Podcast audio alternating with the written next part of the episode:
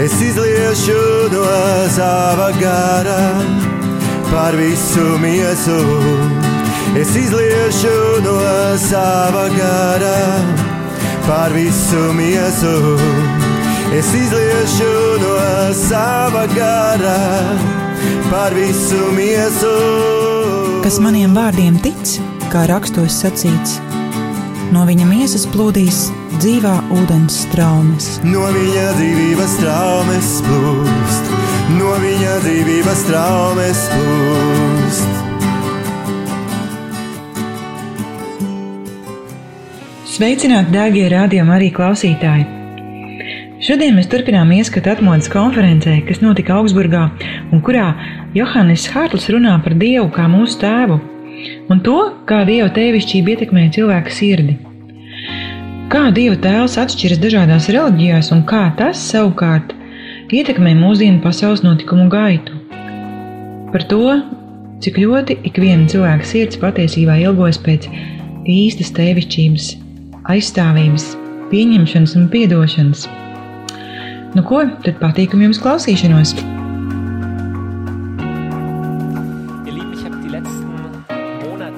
Mani mīļie, pēdējo mēnešu laikā esmu daudz domājis un lūdzies par to situāciju, kādā šobrīd atrodas mūsu kontinents. Šovakar tā būs tāda lekcija, kurā tiks meklēts atbildes uz jautājumu, ko runā Dievs šajā saspringtajā un sarežģītajā situācijā. Tas ir neticami, kas tik viss pēdējo 12 mēnešu laikā nav noticis mūsu valstī, Vācijā. Taču arī visā mūsu kontinentā. Un pirmais iespējas, ja pirmais, kas man nāk prātā, kad uzlūkoju šo kontinentu, ir tas, ka šis kontinents ir saplosītāks nekā jebkad agrāk. Ļoti uzkrītoši ir jau tas vien, ka, ja ceļojam pa Eiropu no austrumiem uz rietumiem, un es gadu laikā to vienmēr daru vairāk kārt, tad var manīt, ka veids, kā piemēram Vācija šajos mēnešos izturas pret bēgļiem, pilnībā atšķiras no veida, kā to dara citas nācijas Eiropā. Ir redzams milzīgas atšķirības, kā Eiropas rietumu valsts izturas attiecībā uz visiem jautājumiem laulības sakarā par laulības atvēršanu, būtībā tās kļūst aizvien liberālākas. Un tajā pašā laikā ir aizvien vairāk Austrum Eiropas valstu, kuras, piemēram, savās konstitūcijās ietver, ka laulība ir starp vīrieti un sievieti.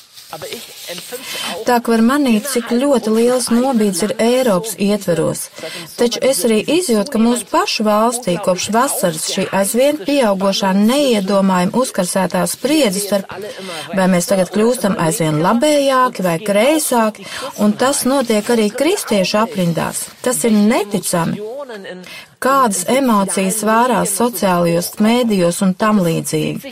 Un tas attiecas uz visdažādākajām tēmām. Tās ir tēmas, kuras es tikko jau pieminēju. Bailes no islāma vai bailes un izturēšanās saistībā ar visiem bēgļu jautājumiem. Neticami ierakumi, kas te veidojas. Tās ir tādas tēmas, kā, kā mēs izturamies attiecībā uz viensmumu laulībām, kā tas ir ar dzimumu identitāti. Iekšēji man kaut kā negribējās apstāties pie jautājuma, kas ir pareizi un kas ir nepareizi, bet gan es vēlējos ar lūkšanas palīdzību izlausties līdz tam, kas ir patiesais iemesls. Par ko tad patiesībā ir runa? Kas tad pamat būtībā ir tas, par ko satraucas šīs dažādās puses? Un man ir teorija. Un mana teorija ir, tātad es reiz gluži kā mazs bērns pavisam muļķīgi sev pajautāju. Kas tad es īsti tagad esmu, kreisais vai labējais? Un, ja jā, pēc kā es varu pazīt un atšķirt vienu no otru? Jeb arī par ko tad ir runa? Kas tad ir tas viens un kas tas otrs? Un man pavisam banāli ir tāda pamat doma, ka liberālais un kreisais spēcīgāk uzsver beznosacījumu pieņemšanu. Nu, tā ir tāda lieta apmēram, ka katrs ir ok, tu drīkst būt tieši tāds, kāds tu esi, un ik viens saņem vienu un to pašu. Un vai vīrietis izturs kā vīrietis vai kā sieviete, tas ir vienalga. Un kurš grib precēties, tas arī ir vienalga un vienlīdzīgi un atvērts visiem. Vai arī politiskais patvērums ir visiem. Vienkārši, kas ieceļo un lūdz patvērumu, viņš ir jāpieņem. Vai arī tendence attiecībā uz visu teikt, ok, katram ir kāds pamatots iemesls braukt šur, vienkārši katram cilvēkam ir tiesības tikt pieņemtam. Es to tagad uzzīmēšu kā tādu sarkanu sirdi. Tās ir ilgas pēc beznosacījuma pieņemšanas. Un tā patiesībā izraisa vēlēšanos teikt, hei, nediskriminēsim nevienu, būsim, būsim toleranti. Tā, un tad tomēr kādā brīdī kaut kas mūsos saka, labi, bet kaut kā tā tas arī nevar būt. Un tad ir otra tendence. Un tā ir drīzāk, kā lai to pasaka, tā ir tāda pamata intuīcija, kuru drīzāk varētu apzīmēt kā konservatīvu, vai labēju, vai arī par mazāk atvērtu. Un tie saka, ok, taču ir arī standarti, kurus vajag aizstāvēt. Ir robežas, kaut kur jāpieliek punkts. Ir vērtības, kuras netiek apspriestas, viss nav vienādi vienlīdzīgi. Saprotiet? Vai arī daži saka, pastāv taču dieva likumi, vai tad visas nācijas īstenībā nav vienlīdzīgas, un vai tad visas partnerattiecību formas nav vienlīdzīgas. Un tā ir drīzāk tāda vēlme, es to uzzīmēšu kā tādu kompasu. Tā ir tāda vēlēšanās pēc orientieriem, pēc robežām un pēc kompasa. Tagad ir pilnīgi skaidrs, ka gan viens, gan otrs var nonākt ekstrēmās galējībās, un tas no diena ir muļķīgi. Bet abas šīs galvenās pamata intuīcijas nav nemaz tik sliktas. Man tas arī liekas tik spēcīgi. Atsevišķos jautājumos, jo īpaši tagad arī saistībā ar bēgļiem, ir daudz rūdītu dieva vīru un sievu, kuri lietas redz atšķirīgi. Tas nav tik viegli. Un es jautāju kungam, kungs, kāds tam ir iemesls? Un man ir tāds iespējas, ka viņš tādā veidā vēlas mums mācīt skatīties dziļāk. Labi, vai jūs vēl klausāties, cerams? Tagad tikai sāksies. Tātad abās nometnēs, gan pie drīzāk konservatīviem, gan pie drīzāk liberāliem, tātad vairāk labēji noskaņotiem, gan drīzāk kreisiem, es tā pamatīgāk pavēroju, kas tur ir par drāju tajā.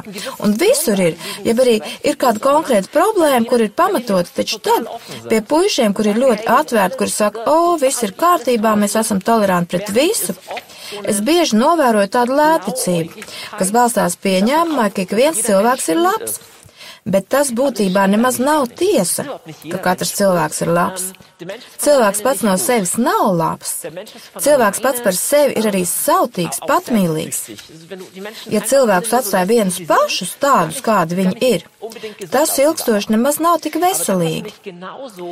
Taču tad mani tikpat lielā mērā šokēja Pie daudziem konservatīviem kristiešiem, pie cilvēkiem, kuri saka, mums jāuztur vērtības, mums jāraugās, lai viss kļūtu labāk, tad es dažkārt sastopos ar tādu bargumu, kas man iedvež bailes, tāda bardzība, stingrība, kas man liekas dīvaina, vai kad es domāju, kad kāpēc Jēzus tas vairs īsti neizskatās. Nepārprotiet mani, es nevēlos kļūt par pilnīgi liberālu tipu, par mani var daudz ko teikt, taču kaut kā ko es pēdējos mēnešos arī esmu novērojis, ka ir arī tāda noslēdz arī ļoti dievbijīgās aprindās. Ir tāda tieksme uz pesimismu un bailēm un visu redzēt drūmās krāsās. Un tas ir savādi.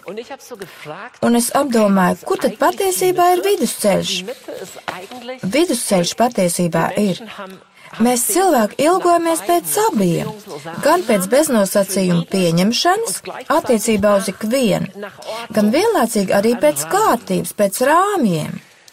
Labi, vai jūs to klausāties? Tad es aplūkoju visas šīs tēmas. Es pavēroju, par ko tad ir runa visās šajās diskusijās, piemēram, bēgļu jautājums. Bēgļi ir cilvēki, kur zaudējuši savu dzimteni vai arī ir pametuši savu dzimteni un brauc uz mūsu valstīm. Un tad ir cilvēki, kur šeit dzīvo un kur saka, bet mums ir bail, ka mēs savu dzimteni patiesībā zaudēsim. Kas tad notiks ar mūsu zemi, ja mēs nemaz nezināsim, kas mēs īstenībā esam, ja mani vairs nepazīs? Ja šajā zemē vairs nebūs nekādas saliedētības, Un tad es pārdomāju kādu citu tēmu par laulību visiem, vai dzimumu, jeb dženderismu jautājumu, vai vīriešu un sievietes lomu. Es domāju, par ko tad tur ir runa? Un fundamentāli arī te runa ir par jautājumu, ko patiesībā nozīmē ģimene, ko patiesībā nozīmē dzimtene. Daudz cilvēku teiktu, jā, tur, kur ir bērni, tur ir ģimene, vienalga, kur tie ir. Viņus kāds rada, tad viņi dodas kaut kur citur, un tā ir skaista varavīksne, vai ne? Taču tas kaut kā riņķo ap to pašu tēmu. Tad man bija kāda ļoti savāda tikšanās. Tas bija jau pirms vairāk nekā gada, tas bija pirms Ziemassvētkiem. Vācijā tajā laikā notika tāda gida demonstrācija. Tās jau joprojām notiek.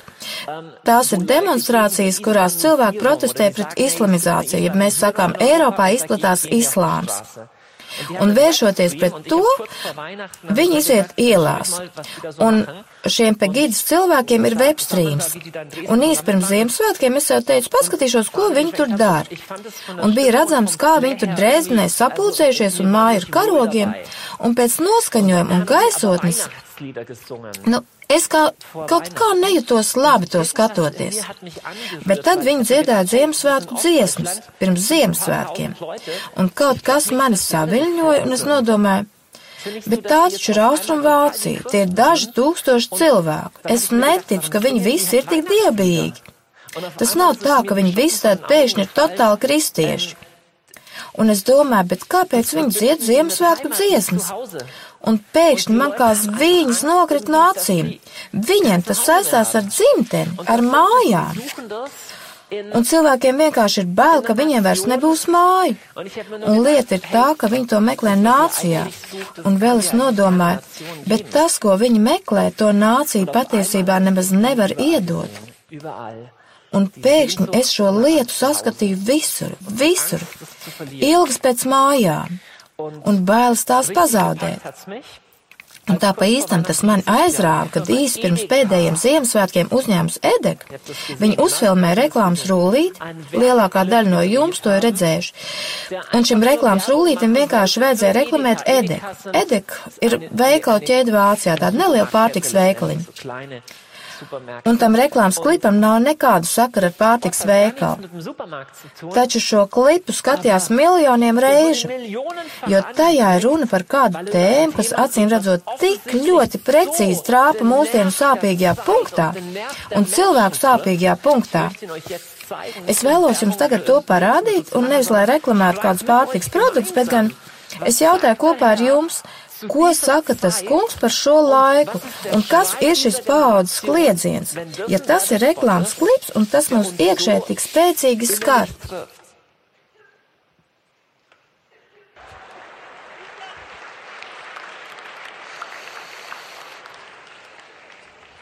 Laiks atgriezties mājās. Tā saucas šis videoklips. Runa ir par kādu vecu vīru, kurš katru gadu no saviem bērniem, kuri ir izkaisīti pa visu pasauli, saņem ziņu, ka šogad viņiem atkal neizdosies atbraukt Ziemassvētkos uz mājām. Viņi visi ir tik ļoti aizņemti. Un tad viņam ienāk prātā kāda ideja, un viņš iesniedz sludinājumu par nāvi. Viņš izsūta ziņu, ka ir miris.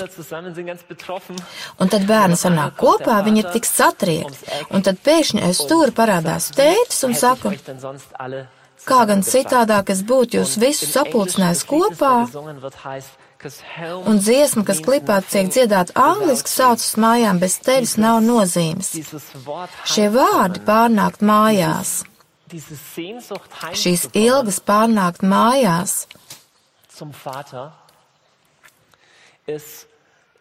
Šīs ilgas pārnākt mājās pie tēva, tās ir tik dziļas, Jo īpaši tādā laikā, kad mums tieši laika ir tik neticami maz.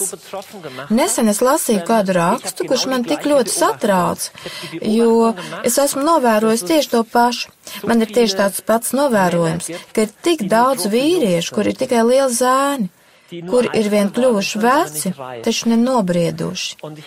Un es lasīju kādu smadzeņu darbības pētnieku rakstu, Viņš bija pētījis vīriešus un puišus ar uzkrītošu uzvedību, tādus, kur kļūst atkarīgi vai kur kļūst vardarbīgi, un viņa secinājums, viņš nebija kāds ticīgais vai tam līdzīgi, vienkārši smadzeņu pētnieks.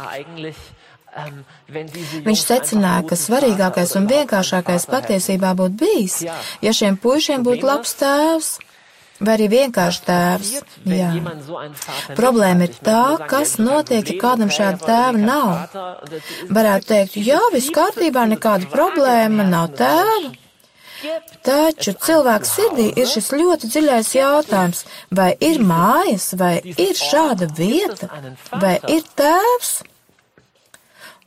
Un būtu tik viegli, ja teiktu, ok, ir cilvēki, kuriem tā nav, varbūt arī ģimeni viņi tā īsti nav piedzīvojuši, un tāpēc vēl jau skaistāk, ka viņi tad to var atrast Dievā.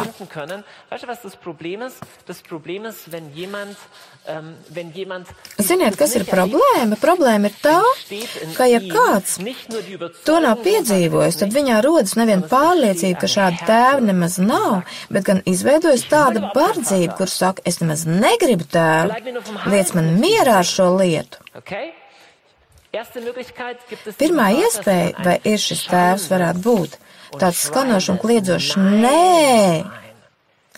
Un šis nē, tāda tēva nemaz nav, un mēs arī nemaz negribam tādu tēvu.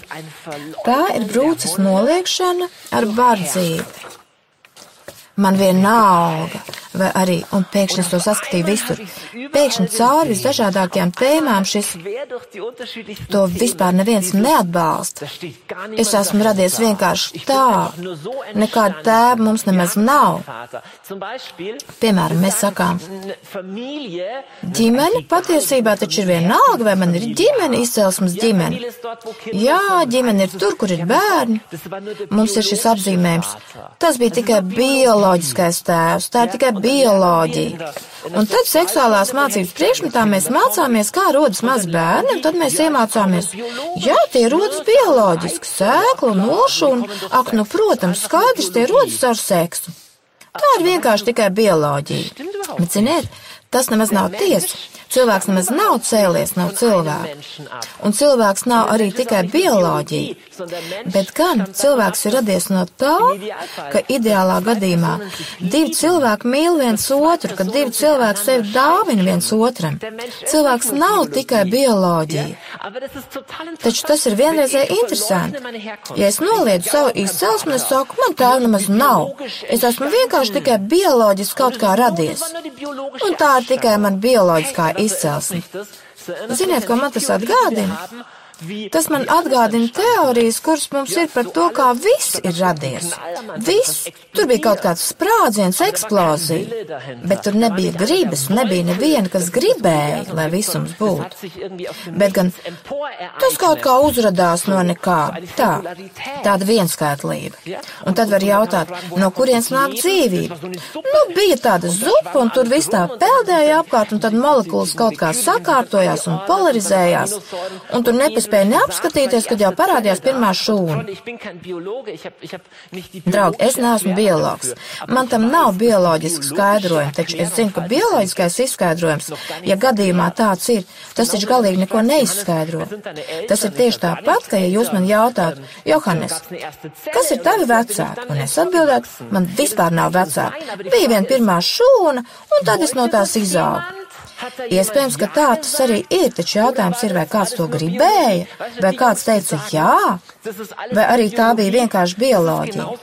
Un ziniet, puiši, kuri saka, tā viss ir tikai bioloģija, tas ir tieši tāpat, kā ja jūs jautāt, nav nejausmas, nu, piemēram, kāpēc ūdens kannā sāka vārīties, tad mēs teiktu. Nu jā, jo pateicoties enerģijas pievadē, termiskā enerģija tur iekšā pavairojas šajā H2O, un tādā veidā ūdens kļūst karsts. Protams, tā tas ir, taču pilnīgi cits jautājums ir, kas to ūdens kā ieslēdz. Saprotiet, tas ir cits skaidrojuma līmenis. Un jautājums, kur cilvēks patiesībā neuzdod, kā tas viss bija ar tām šūnām un kā tās aug, tas viss ir skaisti un labi, taču daudz svarīgāks ir jautājums, vai bija kāds, kurš to gribēja. Patiesībā jautājums ir, vai tam ir jēga? Patiesībā jautājums ir, Vai ir tēvs? Problēma ir tā, ka mēs labprāt izvairāmies no šī jautājuma, un vai zināt kāpēc? Tā paša iemesla dēļ, kāpēc daudz patiešām izvairās no konfrontācijas ar saviem miesīgiem tēviem. To var novērot, kad ir darīšana ar savu miesīgo tēvu. Pirmkārt, tu ievēro, cik līdzīgs tu viņam esi, bet tu to gribi vai negribi. Tu pamani arī to, cik atkarīgs tu esi. Arī, kad jau esi pieaudzis vīrietis un tēvs tev pasaka kaut ko aizvainojošu, tas tev joprojām nav vienaldzīgi. Varbūt tavs tēvs jau ir miris, taču tam joprojām ir vara pār tevi. Cilvēks saskarsmē ar savu ģimeni patiesībā uzzina, ka viņš neuzstājas sevi pats, bet gan, ka mēs, ka savu esamību mēs esam saņēmuši kā dāvanu. Taču jautājums ir, vai tajā bija jā šai esamībai? Vai tajā ir tāds, tu drīksti būt? Vai tas ir tikai tāds bioloģisks, ok, tu lūk gadījies? Tas vienkārši notika. Cilvēka galvenais jautājums. Die Grundfrage des Menschen, was wir angeschaut haben über ähm, Tas, ko mēs aplūkojam par šo nē, tēva nav, pirmā pazīme tam ir bargums. Starp citu, ja jūs vēl gadījumā atceraties man piemēru iepriekš par cilvēks, viņš ir tikai ķīmija, tikai bioloģija. Es jums te mazliet uzzīmēšu. Ķīmija. Tas nav īsti pareizi. Jūs varat pēc tam izpētīt, vai tas, ko es te uzzīmēju, saskan.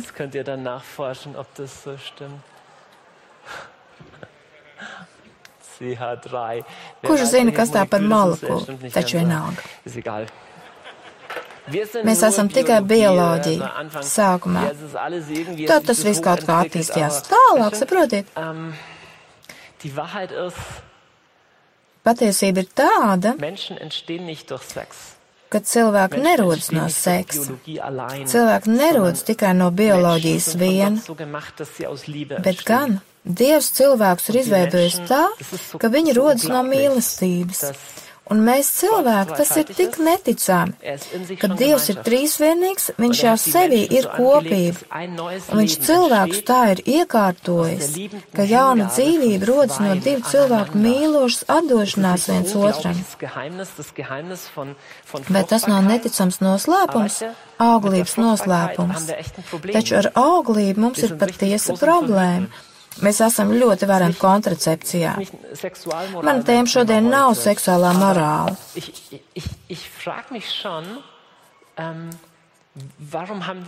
Taču es tomēr domāju par to, kāpēc mums rietumos ir tik maz bērnu. Varbūt tāpēc, ka mums pašiem ir tik maz no tēva. Tēvs sirds, tas nozīmē būt klāt saviem bērniem, atvērties bērniem. Tā ir mīlestības būtība, sevi atdāvināt, neapstāties pie tā, ka tev ir jāpieder man, bet gan atvērties un sevi atdot.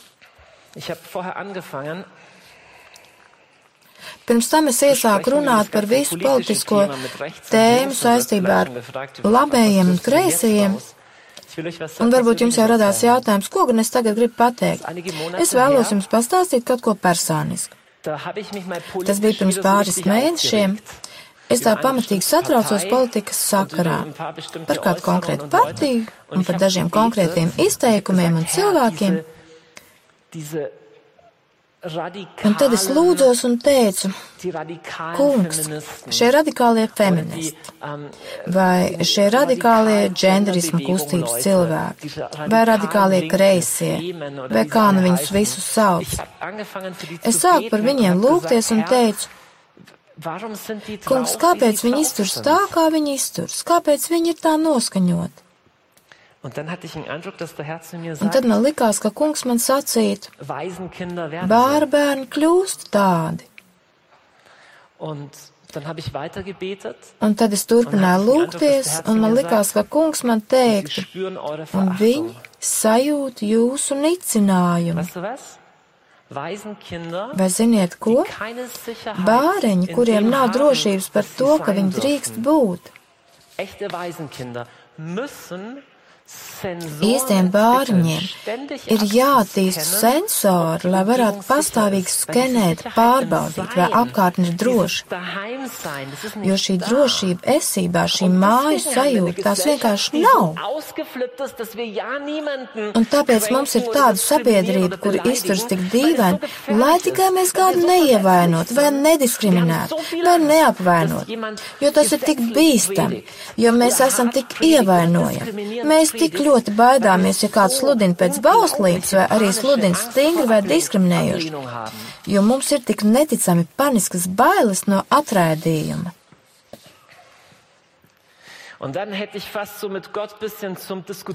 Un tad es sāku ar Dievu mazliet tā kā diskutēt un teicu, jā, bet tā taču ir patiešām briesmīga ideoloģija, un tas taču patiešām ir nepareizi.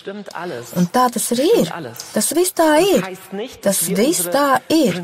Un tas nenozīmē, ka mums būtu jāatsakās no mūsu principiem. Taču ir viens vārds, ko tas kungs, manuprāt, saka mums, izteikšos tagad tā mums konservatīviem. Cilvēkiem, kuri uzskata, daudz kas mūsu sabiedrībā nenotiek labi, mums jāatgriežas atpakaļ pie daudzām vērtībām. Manuprāt, tas kungs mums saka, zini, kā tev jāizturas pret cilvēkiem, kuriem ir atšķirīgs viedoklis. Mīli savus ienaidniekus un lūdz par tiem, kuri domā citādāk.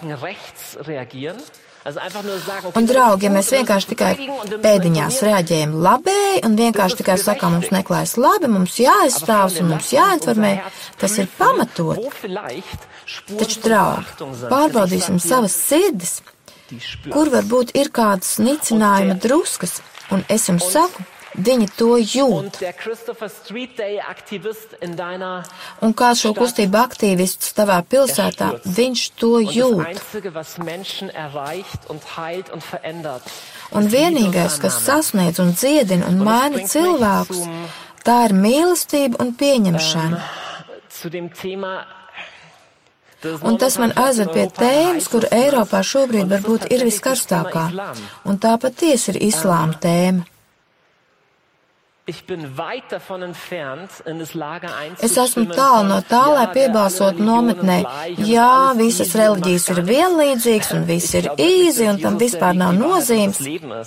Es patiešām domāju, ka Jēzus ir ceļš, patiesība un dzīvība. Un ceļš pie tēva. Draugi, un es pavisam noteikti nevēlos novērtēt par zemu bīstamību, ko rada terorisms. Taču es jums saku, saknē, islāma dziļākajā saknē ir bailes no atraidījuma. Ja tas patiešām tā ir, ka islāms sākās ar Izmēlu un Ābrahāmu, bet tu zini, kāds ir šīs stāsts sākums? Ka tēvs Ābrahāms izturējās patiešām ļoti slikti pret savu pirmdzimušo dēlu Izmēlu un aizsūtīja viņu uz tūkstnesi. Un jūs varat teikt, ak, Hārta, tu fantazē, kāds gan teorijas tu te veido? Taču es jums saku, ceļojot pa islām pasaules valstīm, var just tik liels bailes no atrādījuma un var sajust tik spēcīgu mentalitāti, ka viņi domā, rietum mūs ienīs, viņi grib mūs piebēgt. Un tas ir paradoks, ka mēs rietumos baidāmies no viņiem un viņi baidās no mums. Un tādējādi es nesludinu lēticību, ka tas viss nekas nav, ka viss ir īzī, bet gan ziniet, ko es sludinu? Es sludinu Dievu kā tēva mīlestību. Un atbildi tik un tā ir tikai un vienīgi Dieva tēvišķīgā mīlestība. Islāms nepazīst Dievu tēvu. Islāma ticības pamata apliecinājums ir, ka Allaks ir vienīgais un ka viņš nerada un nav ticis radīts. Tas lūkšanā tiek apliecināts katru reizi, tas tiek recitēts katru reizi. Bet Jēzus apliecinājums ir, ka Tēvs ir, un Viņš tev dod dzimteni, un pie Viņa tu drīkst būt mājās. Un Wunder geschehen, wenn du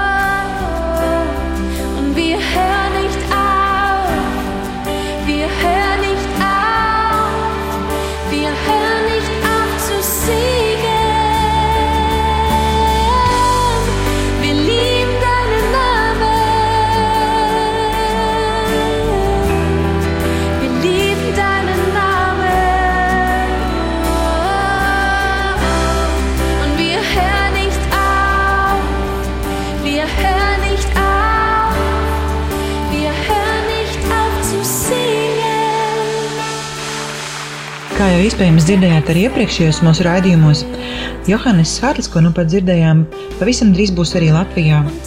24. jūnijā no 2005. pēcpusdienā, kā arī 25. jūnijā no 9.30 visu dienu, Dzēbuškā un parka izstrādē notiks atmodas konference mīlestības ugunī. Vēlamais ziedojums dalībai pasākumā ir 12 eiro. Vairāk informācijas par šo pasākumu mājaslapā dzīvības traumas LV, kā arī Facebook.com atjaunotne vai arī pa telefonu 26 296 620.